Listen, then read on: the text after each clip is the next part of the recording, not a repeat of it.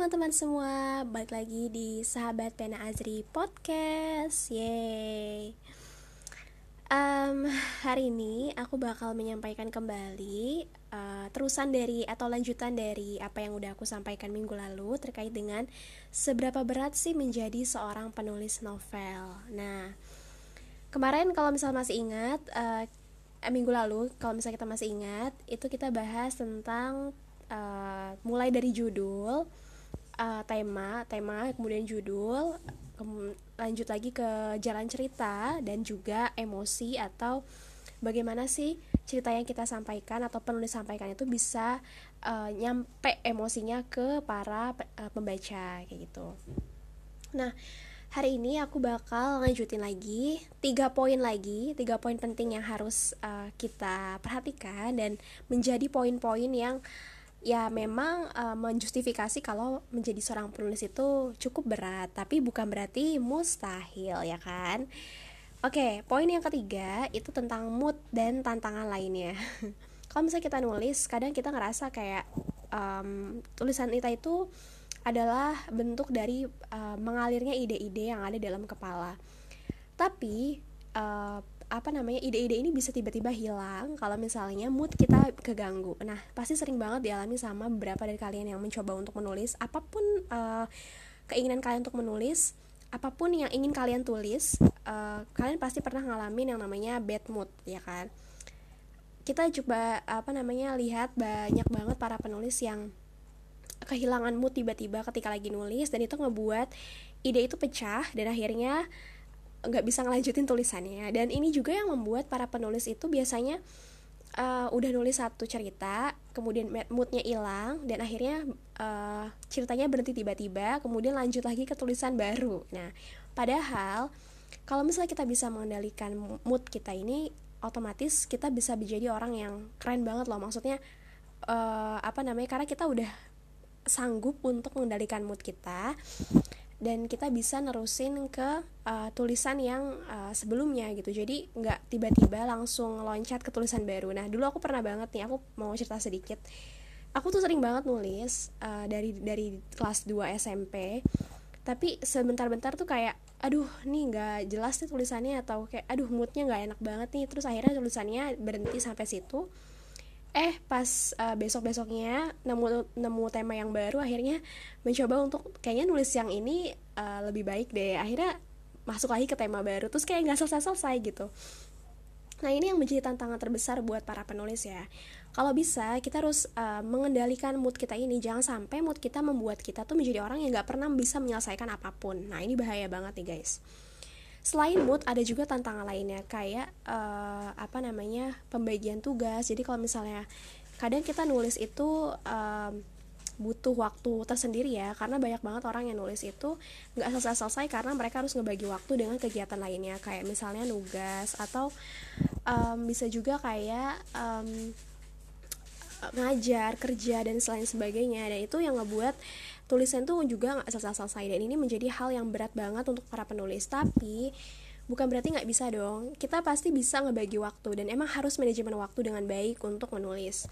Ya paling sehari nggak harus yang dua jam tiga jam. Cukup setengah jam atau satu jam untuk nulis itu adalah yang udah luar biasa banget gitu untuk kita lakukan. Nah kalau tadi udah mood sama tantangan lainnya sekarang aku bergerak ke ending.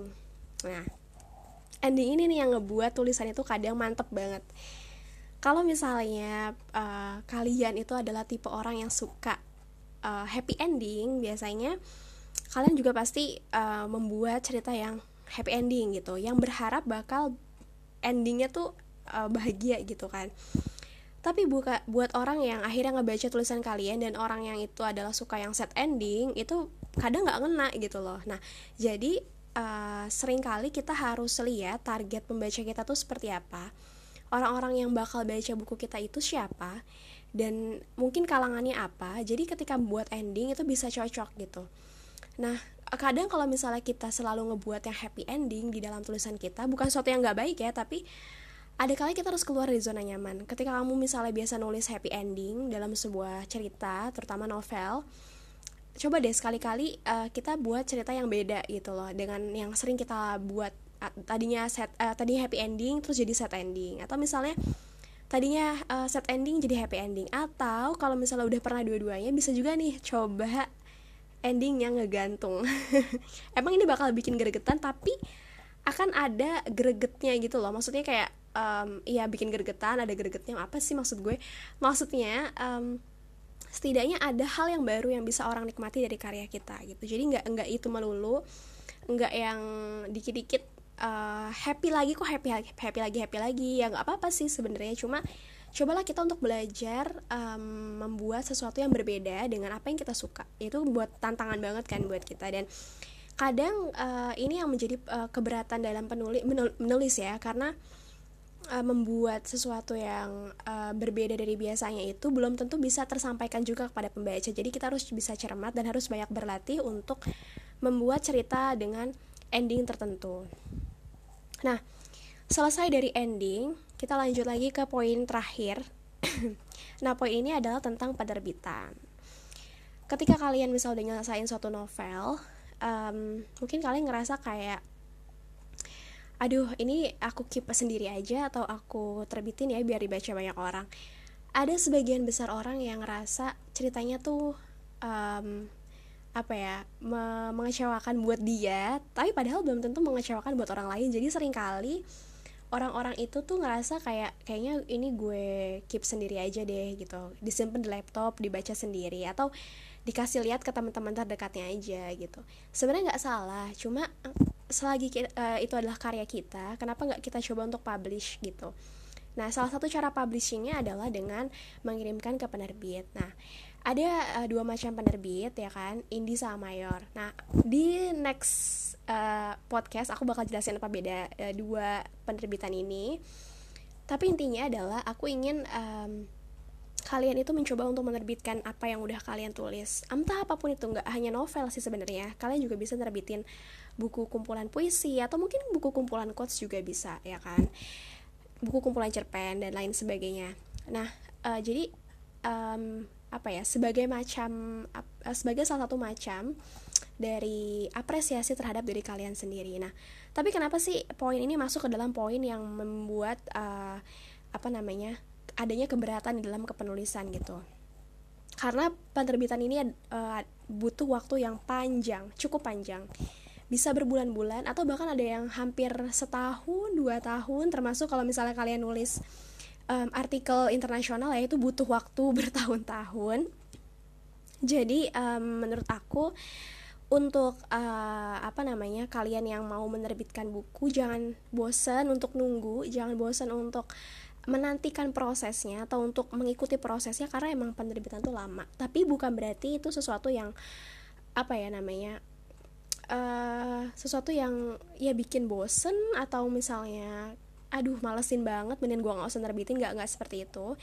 Justru sini tantangannya. Dan kita jangan malas untuk ketika nanti penerbit minta revisi kita jangan malas untuk revisi. Karena emang ini adalah suatu tantangan yang luar biasa berat untuk uh, para penulis. Ketika habis nulis dan uh, kemudian lanjut ke penerbitan itu sebenarnya belum selesai. Tapi harus ada revisi-revisi dan lain semacamnya. Jadi please kalian. Untuk yang masih mikir melus itu berat terus kayak lanjut aduh males lah gitu. Please tolong hilangkan mindset kalian untuk jadi yang males-males itu. Karena uh, semua hal itu butuh proses termasuk uh, menulis. Dan apa pun yang mungkin kalian lakukan selama ini itu juga pasti butuh proses kan? Jadi jangan nyerah untuk selalu berproses karena ya hidup ini memang tentang proses gitu.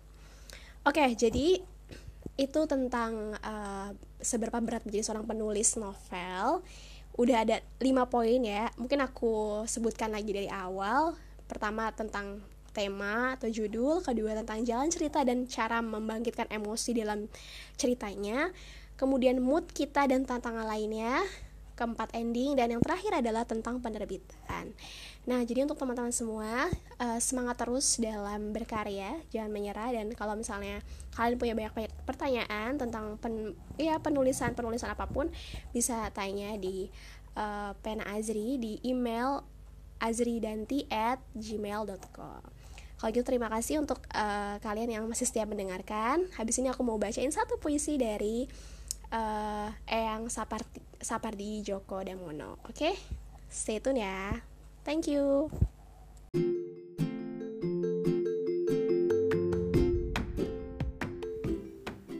Puisi hari ini.